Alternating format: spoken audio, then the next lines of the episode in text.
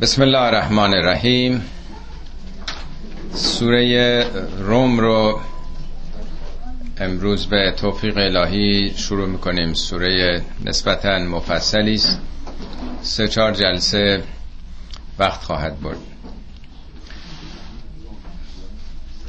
طبق معمول یک توضیحی درباره نام سوره خدمتون عرض می‌کنم. و بعد وارد مقدمش میشیم.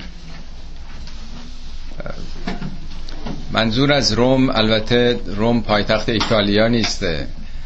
حکومت روم هست. منظور همون روم شرقی. امپراتوری بیزانس. همینطور که حتما مطلع هستید قرنهای متمادی دنیا تقسیم شده بود بین دو ابرقدرت.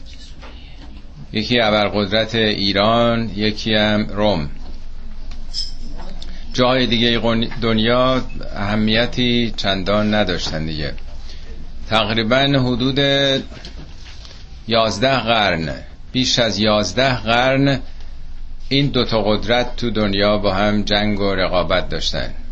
یعنی در دوران هخامنشی و بعد اشکانیان و بعدم ساسانیان. در این سه داینستی در این سه دوران شاهنشاهی که حدود 1100 خورده سال طول کشیده ایران قدرت دنیا بوده. به جز ایران هم حکومت روم شرقی که عمدتا در محل ترکیه فعلی ترکیه و ارز کنم سوریه و عمدتا حالا این کشورهایی که عرض می‌کنم سوریه لبنان اسرائیل اینا که خب نبوده یه قدرت واحدی بود. اگر ترکیه هم تشریف برده باشید آثار تاریخی حکومت روم شرقی هم در اونجا و هم در قسمت از مصر یعنی شاخ افریقا کشورهای شمال افریقا حتی لیبی که اخیرا این آثار تاریخیش رو دارن تبلیغ می‌کنن. به حال در قسمت غرب یه همچین قدرتی وجود داشته امپراتوری بیزانس و قسمت شرق هم ایران بوده. بین این دوتا فضایی که بین در واقع ایران و حدود شما در نظر بگیرید مثلا سوریه و اردن و اینا که اون موقع شامات می‌گفتن. فاصله بین اینجا ارمنستان و عراق فعلی و یک سلسله سرزمین هایی بود که بین این دوتا قدرت معمولا دست به دست میگشت. یعنی هر وقت حکومت ایران قوی بود این که کشورهای وسطی رو می‌گرفت کشوری که به اون معنا نبود. می‌رفت تا نزدیک قسطنطنیه.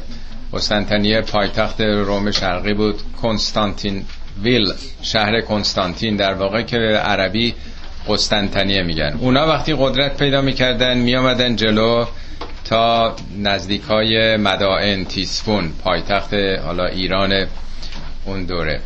بنابراین در طول حداقل 11 قرن یعنی از 500 سال قبل از میلاد مسیح تا سال 624 بعد از میلاد. دنیا تقسیم شده بود بین این دو ابرقدرت. این سوره در واقع داستان جنگی است که بین این دو ابرقدرت اتفاق افتاده و نتیجهش برای مسلمون هاست حالا مسلمون ها چه وضعی داشتند؟ مسلمون ها در واقع از مکه و مدینه در عربستان این پیام آغاز شد.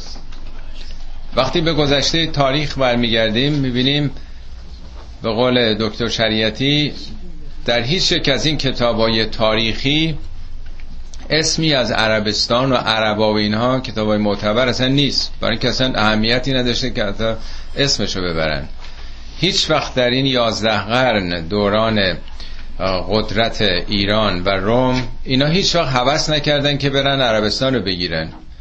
چون بخشش که خالی ربع خالی که سوزان داغه و بعد نجد سوزانه نه شهری به اون معنا داشته یعنی مکه و مدینه به اندازه دو تا ده. اصلا چیزی نبوده نه علفی بوده نه اقتصادی داشته که بخوان برن بگیرن. نه قدرتی اونجا بوده که نگران بشن که حالا باید اونجا رو رفت مثلا فتحش کرد. یعنی یک منطقه فاقد ارزش برای ابرقدرت ها یعنی یه جای پرتی توی دنیا. هیچ وقتم صحبتی از اونجا نبوده. حالا نکته مهم اینه که دو تا ابرقدرتی که وقتی آمار تجهیزات نظامیشون آدم می‌بینه. مثلا روم تا یه میلیون حتی ارتشش رو گفتن. پادگان جی 300 جی اصفهان 300 هزار جنگنده مدرنترین تجهیزات زمانه. همش با عرابه و اسب و در یکی از این جنگا 300 تا فیل ایران فقط جلوی سپاهش می‌رفته. ابرقدرت جهان بودن دیگه. در اونجا که عربستان که اصلا ارتشی به اون معنا نبوده. بعد هم در دوران قدرتشون اون سپاهی که آمد همین جی رو گرفت فقط سه هزار نفر بودن از از عربستان یعنی مسلمان ها ارتش فقط 300 هزار تا پادگان جی با سه هزار نفر آمدن. خب این آیات در سال ششم بعثت نازل شده. مسلمونا چل پنجاه نفر هم مثلا بیشتر نبودن اون موقع. جالبه که کل عربستان اصلا هیچ نیست. حالا چی کاره بودن اینا؟ یه ده شتربان عربستان یعنی ثروتی که حالا میگن مثلا اشراف مکه داشتن. چه اشرافی؟ اینا اشراف نبودن به اون معنا. یه راه ابریشم بوده از چین به سمت شام به سمت غرب که از قدیم وجود داشته دیگه. کالاهای چین رو به غرب می بردن ولی چون این قسمت شمالی بعد از ایران ناامن بوده دائما جنگ های طولانی بین روم و ایران بوده یه جاده موقت در پایین جنوب می‌کشن که نزدیک مکه می‌رفته. ولی اونجا چون نه ایرونیا نه مردم دیگه می‌تونست از اونجا عبور کنن فقط شطور هم می‌تونسته بره. شغل این عربا کرای دادن شطوراشون بوده. یعنی این کالاها رو در این مسیر سوزان کبیری منتقل می‌کرد. یه پولی می‌گرفتن. اشراف هم اینا بودن در واقع. یه ده کارباندار و شطورچران اسبی دیگه می‌تونسته تو اون سهاری سوزان بره و هوای استبایی دیگه. هوای بالاتر از 50 درجه سانتیگراد. بنابراین اصلا اهمیت نداشته که کسی اصلا اسم اونجا رو به خاطر بسپره. حالا یه پیامی در این منطقه فاقد ارزش برای جهان اون روز مطرح میشه. اسلام پدید میاد. توی خود اون مردم که اشرافش هم تازه شطور چرون بودند بین اونا فقیرترین محرومترین یتیمشون در واقع. یه یتیم قریش پیامی رو از جانب خدا مطرح می‌کنه. و همونجا به اونا وعده میده که پیام شما دنیا رو خواهد گرفت. اگه شما اهل ایمان باشید اهل عمل صالح باشید این ابرقدرت ها رو شما شکست خواهید داد. در حالی که اون موقع اینا فکر می‌کردن که اگه خیلی هم اینا قدرت بگیرن توی مکه ای مثلا اینا بتونن صدها قبیله بودن که با هم میجنگیدن هم هم دشمن هم بودن. اصلا حکومت مرکزی وجود نداشته. پراکنده هر صد کیلومتر یک انسان. در این سوره در واقع یه پیامی رو داره میده.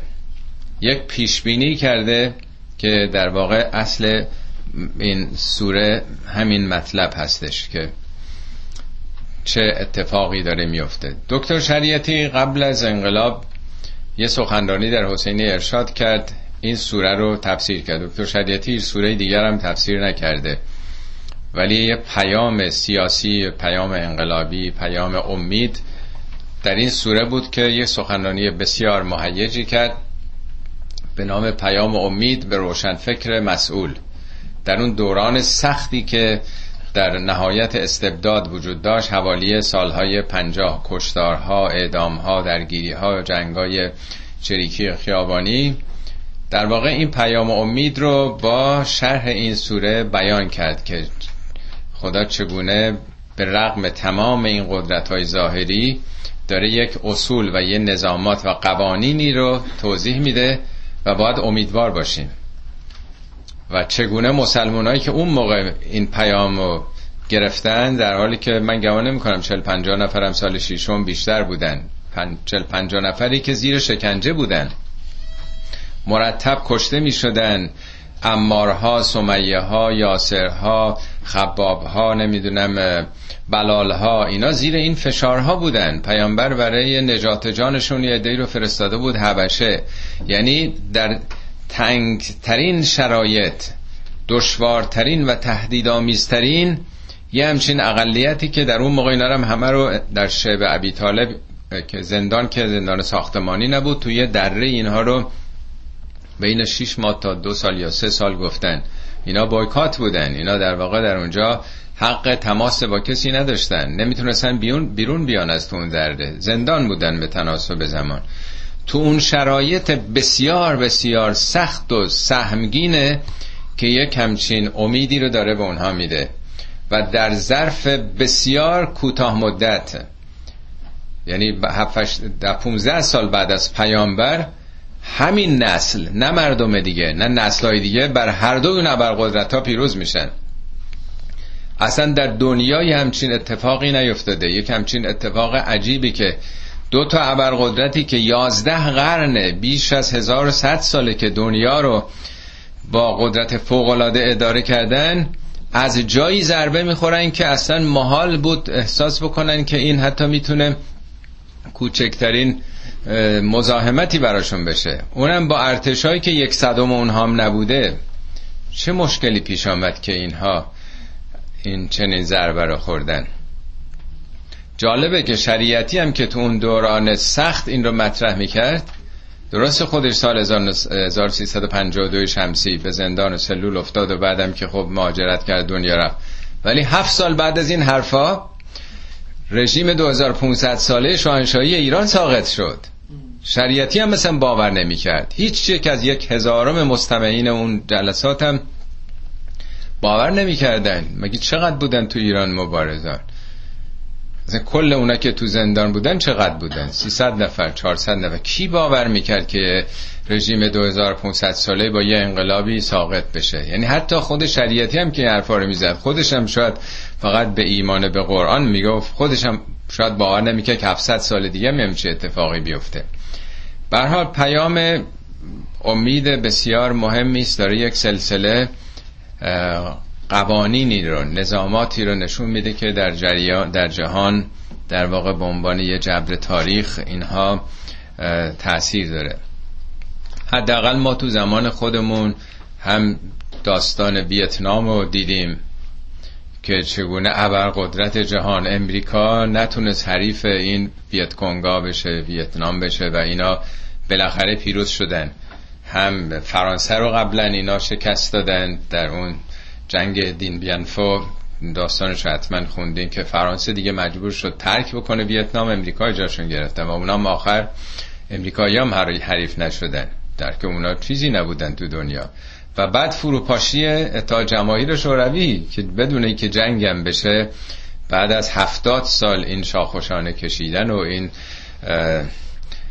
چیزای فضایی و اختراعات و همه این حرفا. چطور وقتی که یه نظامی پشت پرده آهنین باشه ظلم باشه دیکتاتوری باشه دوام نمیاره. همه اینا به خصوص برای امروز ما هم پیام هست که در ظاهر می‌بینیم که بسیار شرایط جامعه ما بدتر از قبل از انقلابم شده. از چاله به چاه افتادیم و مردم رو نومیدی گرفته.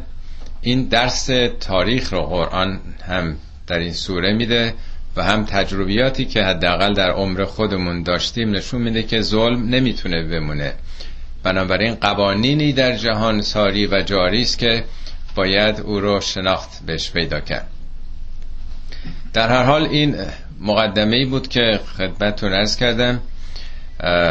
و حالا وارد پیام اصلی سوره میشیم. بسم الله الرحمن الرحیم الف لام میم همطور که جلسات گذشته مرز کرده بودم 6 تا سوره در قرآن هستش که با الفلامی آغاز میشه دوتاش ابتدای قرآن بقره و آل امران که دوتا سوره مفصل مال دوران مدینه است چهار تام که در این وسط قرآن از سوره 29 و 30 و 31 و 32 که دوتاش رو خوندیم. معمولا الف لام هر جای قرآن اومده بلا فاصله به دنبالش درباره کتاب صحبت می‌کنه. الف لام میم ذالک الکتاب لا ریب فی. فقط این سوره رومه و سوره انکبوت که در اینجام سخن از کتابه ولی نه کتاب شریعت بلکه کتاب قوانین و نظامات کتاب طبیعت. اصلا خود کتاب یعنی قوانین نظامات. چون چیزی که مکتوب می شده تثبیت شده قانون شده. بی سواد بودن در گذشته دیگه. سواد نداشتن مردم بنویسن. کتاب یعنی چیزی که نوشته شده یعنی نظامات قوانین. معنای اصلی واژه کتاب دلالت بر اصول کلیات نظاماتی می‌کنه که در جان حاکمه. یکی کتاب قرآن این قوانین شریعت و هدایت. یکی هم قوانینی است که در جهان وجود داره. در جوامع انسانی در تاریخ. حالا این همه فیلسوف تاریخ به وجود آمده قوانین تاریخی رو دارن تبیین می‌کنن که چه قوانینی در جوامع بشری بوده. این سوره در مقدمش داره این قوانین رو توضیح میده. الف لام میم قلبت رومو فی ادن الارض و هم من بعد قلبهم قلبهم سیغلبون. قلبت الروم. روم مغلوب شد شکست خوردن.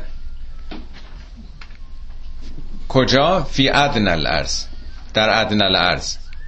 و هم من بعد قلبهم سیغلبون. اونا بعد از این شکستشون به زودی پیروز خواهند شد. این یه پیش بینیه کی؟ فی بز سنین. در سه تا نه سال. بز در عربی فاصله سه تا نه سال رو میگن. همطور که عرض کردم ایران و روم دو ابرقدرت بودن. اینا دائما در طول تاریخ رقابت های فراوان داشتند. داستان فتوحات کوروش رو خوندین شنیدین که بیشتر این فتوحات ایران در واقع پیشرویه به سمت غرب بود و حال بعضی وقتا بخشیش از دست می‌دادیم دو مرتبه می‌گرفتیم. هم در دوران هخامنشی دوران اشکانیان دوران ساسانیان دائما این چالش ها وجود داشته. آخرین جنگی که در واقع منتهی به این داستانی میشه که اینجا میاد از حدود سال 604 هجری شروع میشه. پیامبر ما در 570 571 هجری متولد میشن 40 سالگی مبعوث میشن که میشه حدود سال 610 مثلا 10 11 یه جنگی آغاز میشه 604 24 سال طول می‌کشه. ما حالا تجربه 8 سال جنگ ایران عراق داریم. حالا این همه دیگه هواپیما و تانک و این نیروهایی که خیلی زود باید جنگ رو ترتیبش رو بدن و تمام بشه. جنگ ایران و جنگ عرب و اسرائیل هم 6 روزه شد دیگه. ولی طبیعیه که تو اون دوران جنگ ها طولانی تر می شده 24 سال این جنگ طول می‌کشه. ظاهرا یعنی از 604 شروع میشه. پیامبر 610 11 مبعوث شدن. سال ششم بعثت در اون حوالی یعنی که حدود مثلا 7 ده سال که از جنگ گذشته بود ایران موفق میشه. یعنی کودتایی در روم میشه امپراتور رو می‌کشند و برحال تا جابجا جا بخواد بشه ضعف گسترده حکومت روم پیدا می‌کنه. ایران از این موقعیت استفاده می‌کنه. حمله می‌کنه سر راه تمام این چیزهایی که حالا کشورهایی شدن ارمنستان و ترکیه و نمی‌دونم سوریه و اردن. البته این کشورها اون موقع به این نام نبودن. این منطقه رو فتح می‌کنه میره تا نزدیک قسطنطنیه اورشلیم در واقع. اورشلیم می‌گیره و در یه محلی نزدیک اورشلیم اونجا در واقع شکست نهایی به سپاه روم وارد میشه. تقریبا تا نزدیکی های قسطنطنیه کنستانتین بیل شهر بسرا کنستانتین که عربا عرض کردم قسطنطنیه میگن. ولی اونجا برج و باروهایی داشته پایتخت رو دیگه نمی‌تونن. ولی اون رژیم شکست خورده میشه امپراتور دستگیر میشه و در واقع دستبسته میارنش به سمت ایران. خب یه شکستی است که بعد از اختلافات فوق ای که اینا داشتن بعد از 7 سال جنگ این پیروزی درخشان رو ابرقدرت ساسانی به دست میاره. حالا اینجا داره همینو میگه. قلبت روم. رومیا شکست خوردن. فی ادن الارض. کجا در ادن الارض؟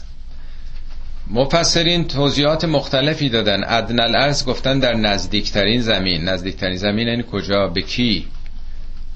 اگه به ایران باشه که فاصله خیلی دوری به ایران. اگه به اسلام بوده باشه او مکه و مدینه کجا؟ محل نهایی شکست کجا؟ اونجا در واقع پهلوی اورشلیمه. حدود یعنی اطراف دریاچه بحرالمیت دریای مرده. یعنی بین 17 و 14 کیلومتر تا 21 و 14 کیلومتر حد اکثر فاصله اورشلیم که پایتخت فلسطین بوده با این دریاچه است اونجا شکست می‌کنه گفتن که به نزدیک روم به نزدیک مثلا قدرت اونها ولی این جزو کشور اونها بوده. دور که نبوده بگیم نزدیک به اونها. دکتر شریعتی می‌گفت که منظور خاور نزدیکه. ادن الارض یعنی خاور نزدیک. ایشون می‌گفت تقسیم بندی که یونانی های قدیم داشتن خاور دور یعنی طرف های مثلا هند و پاکستان و اینا بعد از اون رو چین و ماچین می‌گفتن بعد خاور دور بعد خاور میانه ایران و عراق و اینا بعدم خاور نزدیک ترکیه و مثلا سوریه و می‌گفت چون اونجا شکست خورده خاور نزدیک در واقع در حالی که بعیده که قرآن این اصطلاحات رو استفاده کرده باشه. چهار پنج سال پیش که این سوره رو بار دیگه بررسی می‌کردیم اونجا اشاره کردم به بعضی از کشفیاتی که بعدها شده از جمله این آقای هارون یحیی به صورت یه فیلم هم این رو تهیه کرده. ایشون هم توضیح داده میگه ادنا الارض ادنا در برابر اعلاست اعلا یعنی بالاتر ادنا یعنی پایینتر زمینی که پایینتره نه نزدیکتر. نزدیکتر میشه اقرب. ابعد در برابر ابعده دورترین اقرب نزدیکترینه. ولی ادنا یعنی پایینترین. دنیا یعنی در برابر آخرت خیلی پایینه بی ارزشه و نشون دادن که اونجایی که رومی ها شکست خوردند پایینترین نقطه زمینه. 422 متر زیر دریاهای آزاده اطراف بحرالمیت. و اینم خیلی عجیبه. حالا نمی‌دونستن. این مثلا شاید 7 ساله که چون قبلا دستگاه های اندازه گیری نداشتن. بعدها این مسئله روشن شد شاید حدود سی چل سال پیش. اخیرا اخیرا که این 7 ساله. از طریق ماهواره ها دقیقا از خود کف دریاچه رو مثل که 422 متر زیر دریاهای زاده ساحلش ظاهرا 396 متره. یعنی دقیقا روشنه که پایین ترین نقطه کره زمینه که خود اینم خیلی معنا داره که این ابرقدرت در کجا در پایین ترین در واقع نه اون اولاب حالا این معنا رو داشته باشه نه نمی‌دونم. ولی بالاخره یه آدرس خیلی دقیقی قرآن داده. فی ادن الارض. در پایین ترین نقطه اینا شکست خوردن. ولی و هم من بعد قلبهم سیغلبون. بعد از این شکستشون پیروز خواهند شد. یعنی پیش بینی است که اتفاقا درست در اومد. یعنی سال ششم این پیش بینی رو قرآن کرده و اتفاقا بز در زبان عربی بین سه تا ده میگن. ما میگیم بین اندی سال بین چند سال آینده. حالا چرا دقیق گفته نشده که مثلا 6 سال و 4 ماه بعد؟ شاید مثلا تحولات انسان ها چون بالاخره به اختیار و اراده انسان مربوط دیگه. چقدر؟ یعنی معلومه که اینا دیگه شکست می‌خورن.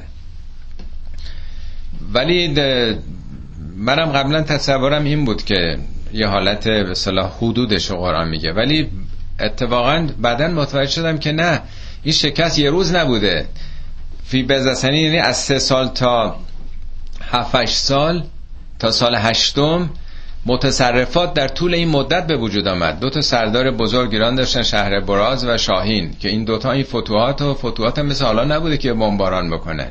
یعنی 5 6 سال طول کشید 6 7 سال 7 8 سال تا تونستن از ایران به سمت تا دیواره های قسطنطنیه برن. تمام حالا جزئیات اینا رو شما تاریخ بخونین همه اینا هست می‌تونین ملاحظه بکنین. هم یه فیلمی دفعه گذشته نشون دادم فکر کردم این دفعه وقتش ممکنه گرفته بشه. تو سایت بنده می‌تونین برید. فیلمی است که هارون یحیی تهیه کرده. این دوتا جنگ ایران و روم نشون میده. هم نقشه هستش. اینم متاسفانه من بزرگش رو پیدا نکردم. تو سایت اگر کلیک بکنید نقشه این فتوحات از کجا شروع شده؟ تا نقشم نباشه آدم درست نمی‌فهمه که این مسئله چگونه بوده. و هم کتابی که دکتر شریعتی نوشته به نام پیام امید به روشن فکر مسئول یه جزوه از 36 صفحه است.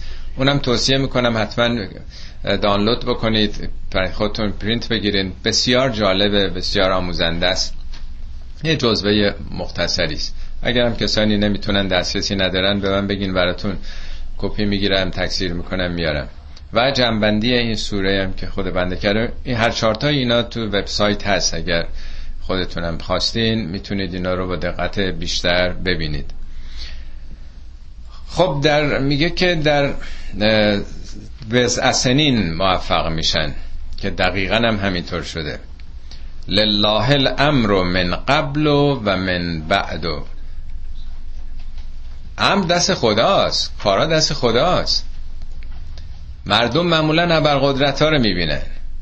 حساب می‌کنن ایران چندین ده هزار تا مثلا عرابه داره. روم چقدر داره؟ عربا چهار تا شطور دارن مسلمان تعدادشون چقدر؟ پنجش هست نفر. ما هیچ وقت هزار سالم بگذره اصلا محلی از اعراب نخواهیم داشت. همیشه دید ما ظاهر نگره. ما نگاه می‌کنیم به وضع حاضر. قبل از انقلاب هم که شریعتی این صحبت می‌کرد گمان نمی کنم یه نفرم حتی جدی گرفته بود. مگه میشه آخه؟ 2500 سال ایران رژیم سلطنتیه. حالا کاری نداریم که بد شد یا خوب شد. من این تحولات تاریخی رو عرض می‌کنم. چرا؟ برای اینکه مقایسه می‌کنم. مردم چی دستشونه؟ دست خالی هن. در برابر یه ارتش 400 هزار نفری که اون موقعش می‌تونن بکنه حالا مردم همین فکر رو می‌کنن. حالا هم نگاه می‌کنن که نفس نمی‌تونه کسی بکشه. همه رو سرکوب می‌کنن. تمام آزادی ها رو گرفتن از مردم. مگه میشه کاری کرد؟ به یه جا نمی‌رسیم. یأس و نومیدی همه مردم رو می‌گیره. ولی این سوره داره این قوانین رو توضیح میده. کار دست اینها نیست که. دو شبه وقتی زمانش برسه بساتشون برچیده میشه. اتحاد جماهیر شوروی با اون عظمت در از چند ماه همه اونا که می‌رفتن به دیدار مجسمه لنین و استالین دیگه فیلماشو که دیدین اون مجسمه ها رو با پتک خورد کردن. نه تنها شوروی تو تمام این اروپای شرقی لهستان بلغارستان چکسلواکی همه این کشورها چی شد؟ اصلا کسی به خوابم نمی‌دیدی همچین اتفاقاتو. امر یعنی در واقع قوانین نظامات دست خداست. لله الامر من قبل و من بعد. هم قبل بعدم در آینده نه اینکه حالا اینا شده ولی ولی حالا دیگه ما گرفتار استبداد هستیم از نوع بدترینش که حکومت دینیه استبداد دینی. اینی که نمیشه دست هم قبل امور دست خدا بوده و هم بعد. و یوم ازن یفرح المؤمنون. در آن روز مؤمنون خوشحال خواهند شد. یعنی وقتی که حالا رومی ها پیروز میشند مؤمنون یعنی اون تعداد قلیلی که حالا به اسلام گراییدن توی مکه و مدینه. حالا بعضی ها گفتن اینا خوشحال میشن چون رومیا بالاخره مسیحی بودن دیگه. پیغمبری داشتن ایرونی ها مثلا آتش پرست بودن یه نوع شرکی بوده. بسیاری از مفسرین گفتن به همین دلیل که چون در قرآن صحبت از مثلا حضرت عیسی هست به عنوانی که اونا بالاخره اهل کتابن. ولی اولا خود پیامبر با زرتشتی ها معامله اهل کتاب کرده. حضرت علی تو نهج راجع به, استان به استانداراش در واقع توصیه کرده. یعنی اونها هم اهل کتاب تلقی می شدن حداقل در آغاز بر حال اسلام. و بعدم اونا هم چه مسیحیتی؟ به اون معنا مسیحیت اون چنین نبودن. تازه به فرضم اینطور باشه میگن تو رو سننه. دو تا ابرقدرتن دارن با هم میجنگن یکی زده اون یکی رو از بین برده اینا خوشحال بشن. چه ربطی به مؤمنین داره که اینا بخوان خوشحال بشن؟ می‌خوان سر به تن هیچ کدومشون نباشن. خیلی منطقی به نظر نمیاد. دکتر شریعتی اون چی گفته؟ میگه که حالا مؤمنی خوشحال میشن که این جنگ های فرسایشی هر دو اینا رو داره بین می‌بره. 24 سال که اینا عرض کردم در حال جنگ بودن. حالا 7 سال پیش اینا برنده شدن. حالا اینا همه تو سر کله هم دارن می‌زنن. اقتصادشون داره از بین میره جووناشون داره همه نابود میشن. این جنگ های گذشته همین بوده دیگه. این سخن رو حتما شنیدین. میگن که ارتش ها با هم میجنگن بدون که سربازا هم دیگر رو بشناسن. برای کیا میجنگن؟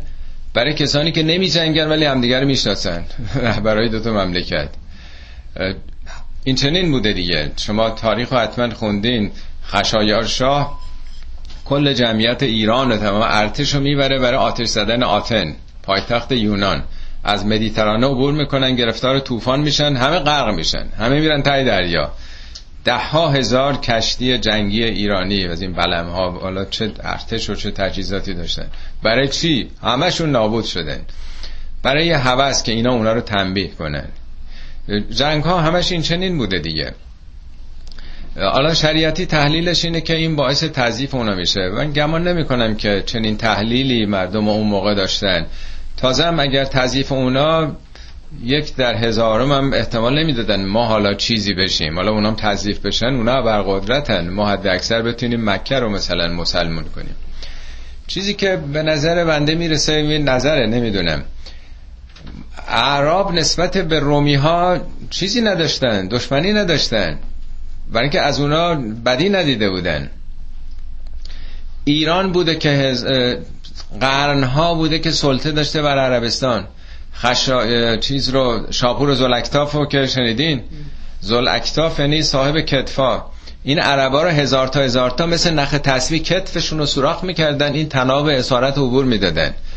یعنی عربا این سابقه رو تجربه رو از رژیم های حاکم بر ایران داشتن که خونریزن صفاکن جنایتکارن بنابراین کینه داشتن چون نزدیک به ایران بودن. روم که خیلی دور بوده با اونم یعنی اصولا این منطقه جنوب ایران تا فاصله زیادت عراق فعلی هم هیره اسمش بوده حکومت دستنشانده ایران بوده. همه اون عربا نوکر ایران بودن در واقع ایرانی زده بودن و تحت نفوذ ایرانی ها قرار داشتن. بنابراین از این خوشحال شدن که از بر دنیا یه قدرتی پیدا شده که حالا اینا رو تضعیف کرده که اینا دست از سر ما بردارن. ما خودمون چرا نسبت به انگلیس انقدر حساسیم؟ نسبت به آلمان نیستیم نسبت به فرانسوی ها نیستیم. آیا فرق دارن اینا با هم؟ فرانسوی کم جنایت کردن در الجزایر جای دیگه. یا آلمان قدرتش می‌رسید چه فرق می‌کنه؟ یا ما قبل از کودتای 28 مرداد نسبت به امریکا یا ایرانیا خیلی دید مثبتی داشتن. مشاور از اونجا می آوردیم میلیسپو وضع دارایی ما رو اصلاح کرد. کالج البرز و در واقع جردن پا کرد. ایرانیا چون ندیده بودن اونا هیچ وقت بدی به ما نکرده بودن. بسیار محبوبیت داشتن. با کودتای 28 مرداد سال 1332 یه مرتبه این نفرت ساقط کردن مصدق و از بین بردن نهضت ملی. حالا این جو به وجود آمده که میگن همه دعات ها رو سر امریکا بکشین. همه بدبختی های ما سرمونه. یعنی هر ملتی نگاه می‌کنه که از کجا ضربه خورده.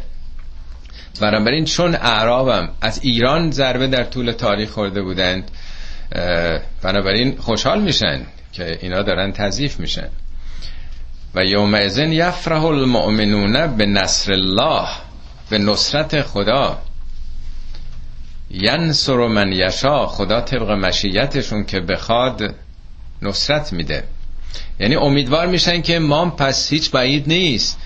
وقتی که این اتفاقات داره میفته اینا که از بین رفته بودند در ظرف این مدت کم سامان دادن خودشونو امپراتور تمام تو کلیساها طلاها رو فروختن متحد شدن اختلافاشون رو گذاشتن کناری پارچه شدن و در ایران هم این سردار شاهین و کشتش این خسرو پرویز هم اون شهر براز و به این بهانه که تو چرا امپراتور رومو با قل و زنجیر دستشو نبسته بودی؟ حالا پیروز شده آمده.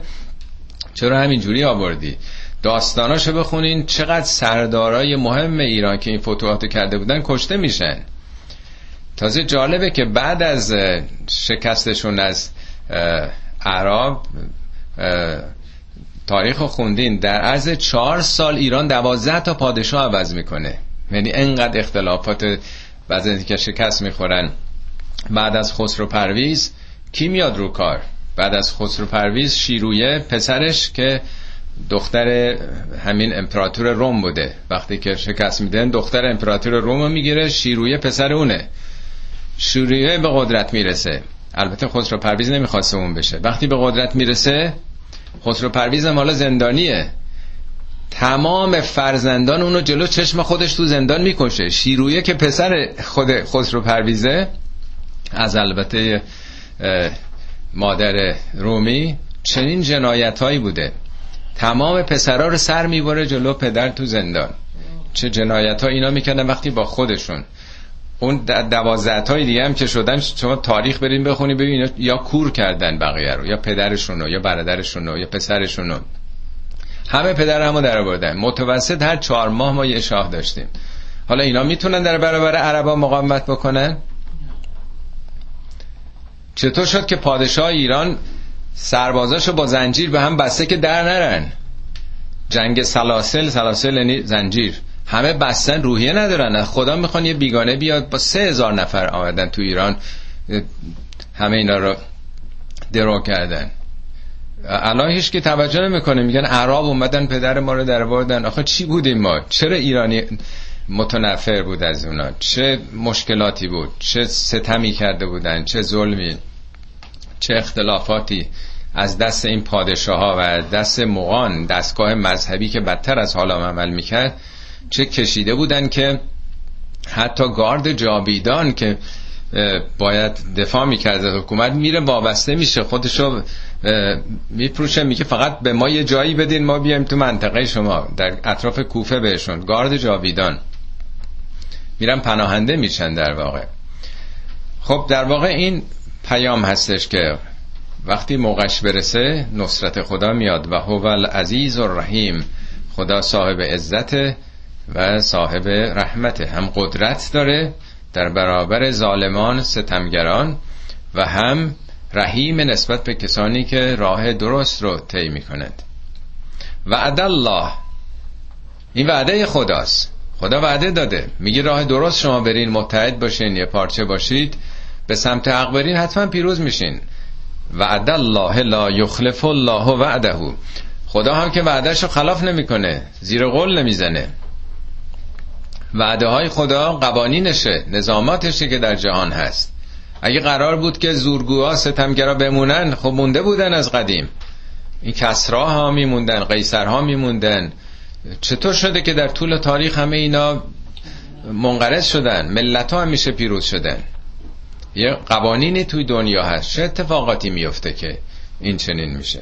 ولکن اکثر الناس لا یعلمون. ولی بیشتر مردم علم ندارن نمی‌دونن. به قوانینی که در تاریخ هست وقوف ندارن آگاهی ندارن. همین مسائل سطحی رو می‌بینن. یعلمون ظاهرا من الحیات دنیا شناختشون از چیه؟ از زواهری است از دنیا. کی چقدر ارتش داره؟ نیرو هوایی ها چقدره؟ چند تا تانک دارن چند تا نمی‌دونم هواپیماهاشون مثلا بردش چقدره زود جداول تجهیزات نظامی رو جلو هم می‌ذارن پس اینا برنده میشن. اینا هیچ کدوم دلیل نمیشه. میگه شما تحلیلتون به زواهر دنیاست. از اونچه که پشت قضیه میگذره از اون روحیات از اون در واقع اتحاد و همبستگی مردم یک پارچگی عوامل دیگه ای هست که قدرت میده. فقط ارتش که نیست ارتش و انسان ها باید به کار ببرن.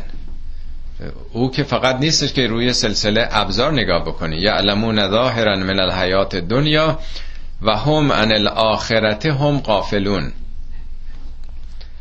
حالا چرا اینجا به جایی که بگه مردم ظاهر دنیا رو می‌دونن از باطنش قافلن گفته از آخرت قافلن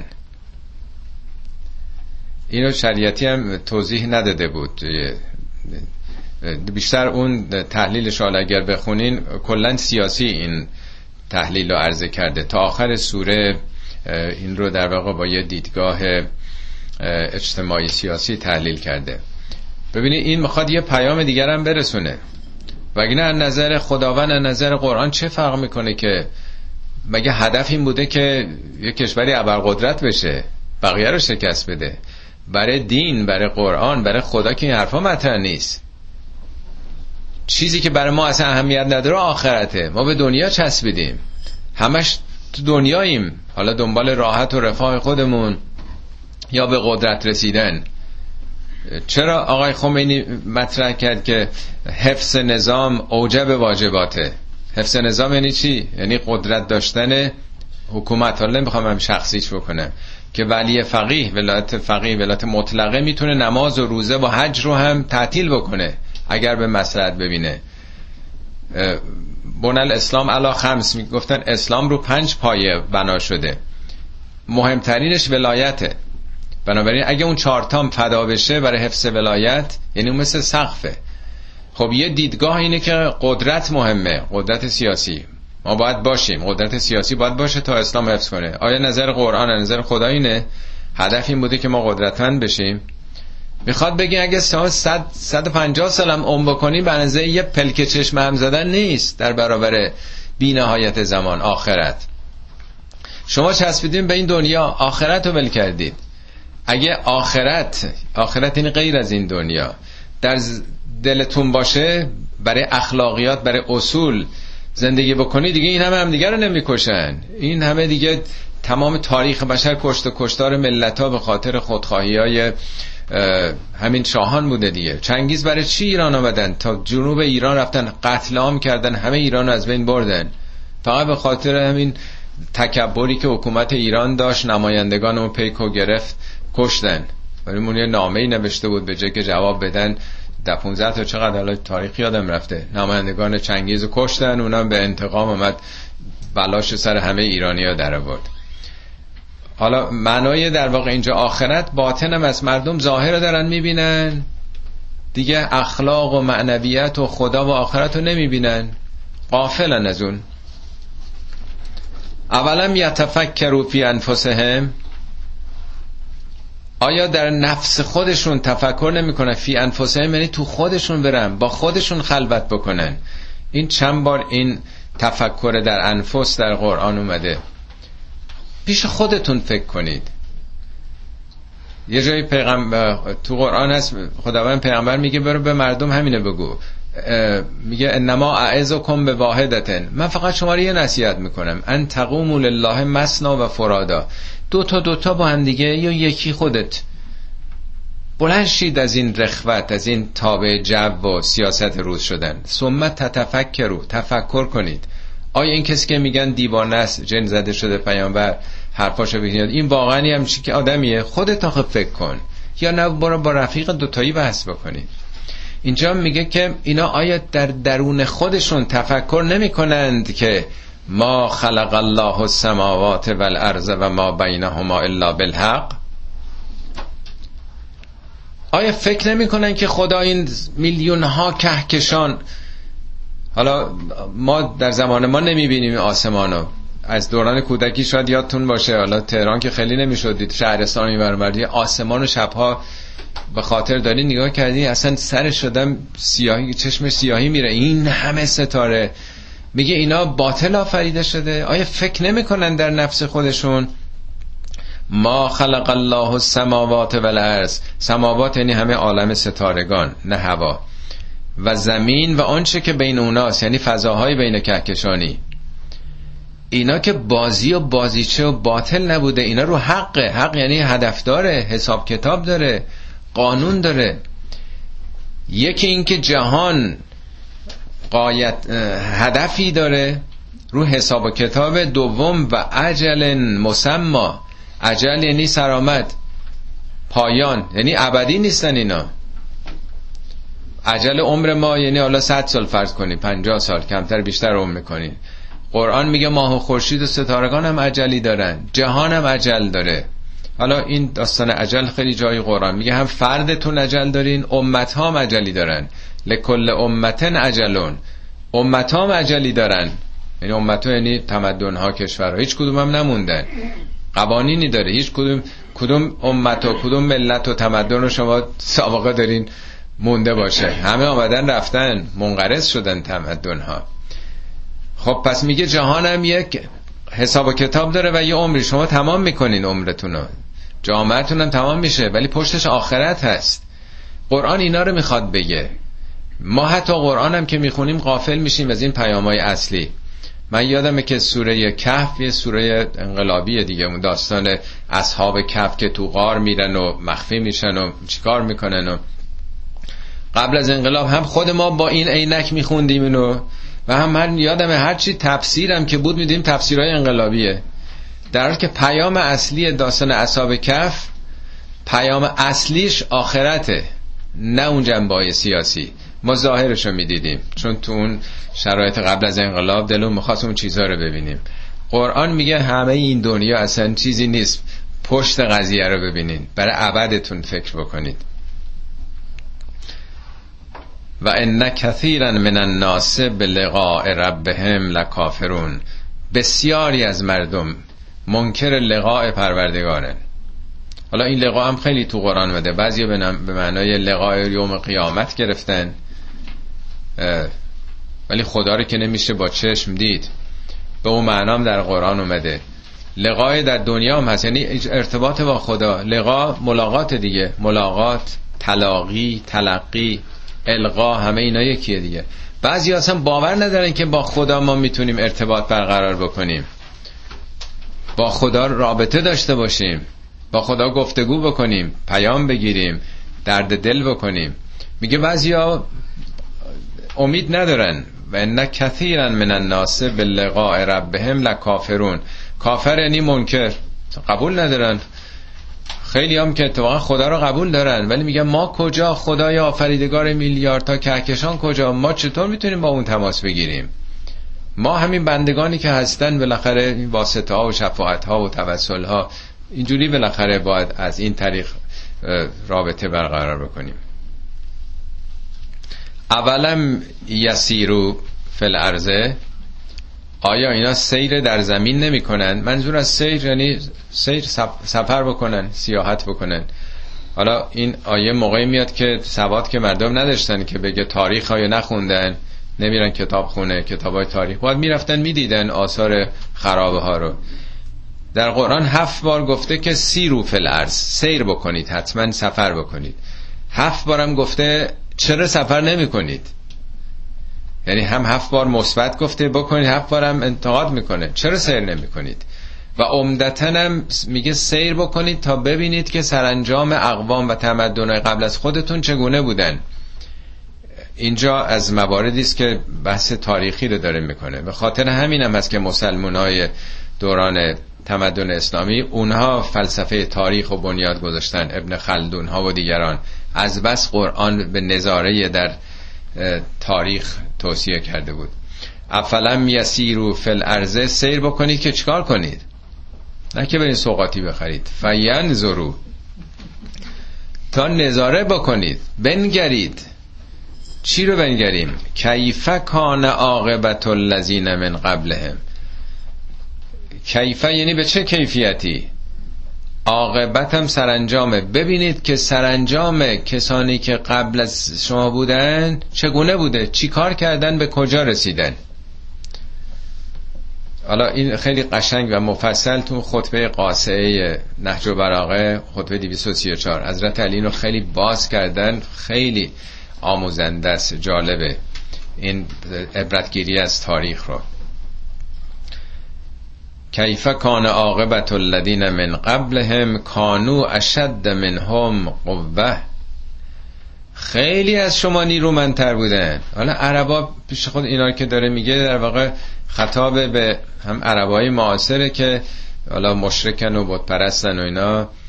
اینا که چیزی نداشتن. عرض کردم که اشرافشون شطورچران تازه بودن. شطور پنجاه تا شست تا کمتر بیشتر. اجاره می‌دادن که بار بقیه مردم دنیا رو تو این مسیر کبیر ببره. کاری نداشتن نه صنعتی نه تکنیکی نه کشاورزی اطراف مکه که هیچی نبوده. حالا اطراف مدینه مختصری نخلستان مختصری کشاورزی. اصلا چیزی وجود نداشته اونجا. میگه خیلی از شما قدرت اونها بیشتر بوده. و اثار الارزه زمین رو کاویدند. اثار رو عربا به گاو نر میگن سور دیگه چون شخ می‌زنه زمین رو. زمین رو شخم زدن یعنی تأثیر گذاشتن امران و آبادی کردن. حالا هم از نظر کشاورزی احداث کردن باغاتی مزارعی شخم زدن حیات گیاهی به وجود آوردن یا foundation کردن بناهایی کاخهایی ایجاد کردن. یعنی زمین رو خیلی توش تأثیر گذاشتن. شما سوره فجر رو به خاطر دارین اولش میگه والفجر و لیال عشر و الشفع و الوتر و اللیل اذا یسر هل فی ذالک قسم لذی هجر؟ این اول چهار تا سوگند طبیعت می‌خوره. میگه حالا نگاه کنید به تاریخ.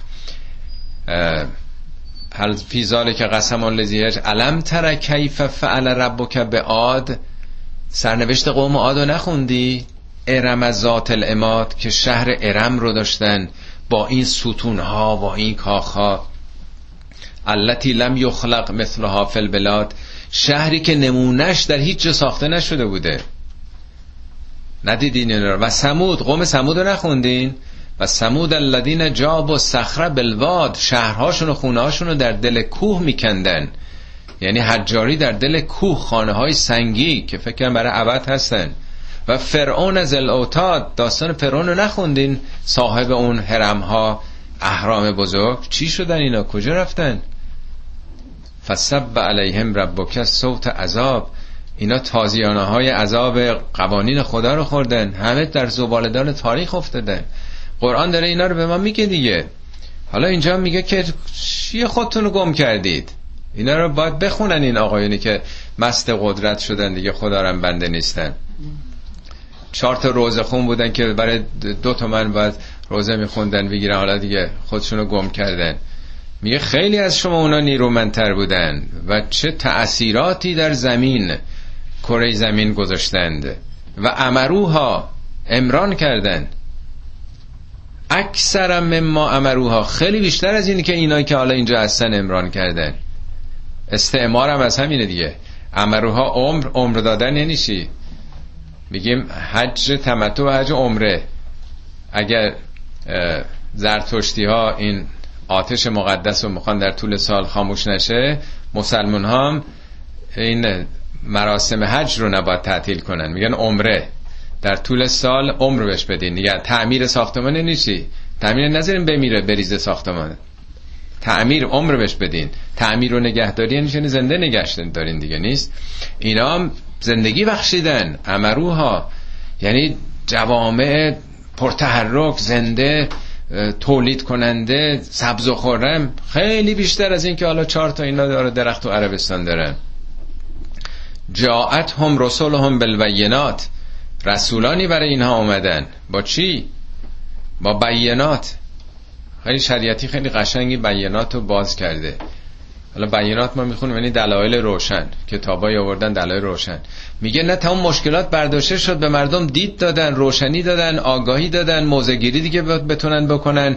چی غلطه چی درسته این بوت چیکار می‌کنن نمی‌کنن؟ دید مردم باز کردن. چشم مردم نسبت به مسائل باز کردن آگاهی دادن حقایق رو روشن کردن. خیلی قشنگی رو باز کرده که بیانات یعنی چی؟ پیامبران آوردن دیگه مسائل رو پرده کشیدن کنار همه چی روشن کردن. تمام این فریب ها رو پنبه کردن که چی کارا دارن می‌کنن این فرعون های روزگار؟ جاعت هم بالبینات. رسول هم بالبینات. خب ولی گوش نکردن دیگه ملت ها نتیجه چی شد؟ گرفتار نتایج اعمالشون شدن. حالا خدا به اینا ظلم کرده؟ فما کان الله لیظلمهم. اصلا خدا در موقعیتی نیست که اینا به اینا ظلم کنه خداوند هرگز ظلم نکرده.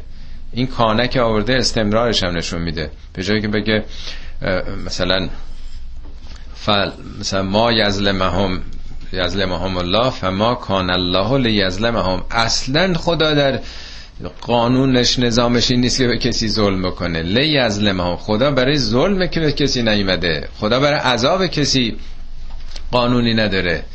ولکن کانو انفسهم یظلمون. بلکه خودشون به خودشون اینا ظلم می‌کردن. خدا یه سلسله قوانینی تو دنیا گذاشته. هر کی سم بخوره میمیره دیگه. خدا نخواسته کسی سم بخوره بمیره. ولی وقتی یه کسی خودکشی می‌کنه خب میمیره دیگه. این قوانین دیگه. هر کی رعایت نکنه این قوانین و نظاماتو نتیجهش رو می‌گیره. خب تا اینجا این مقدمه سوره است که حالا انشالله دنبالش رو در جلسات بعد ببینیم خیلی ممنون از توجه.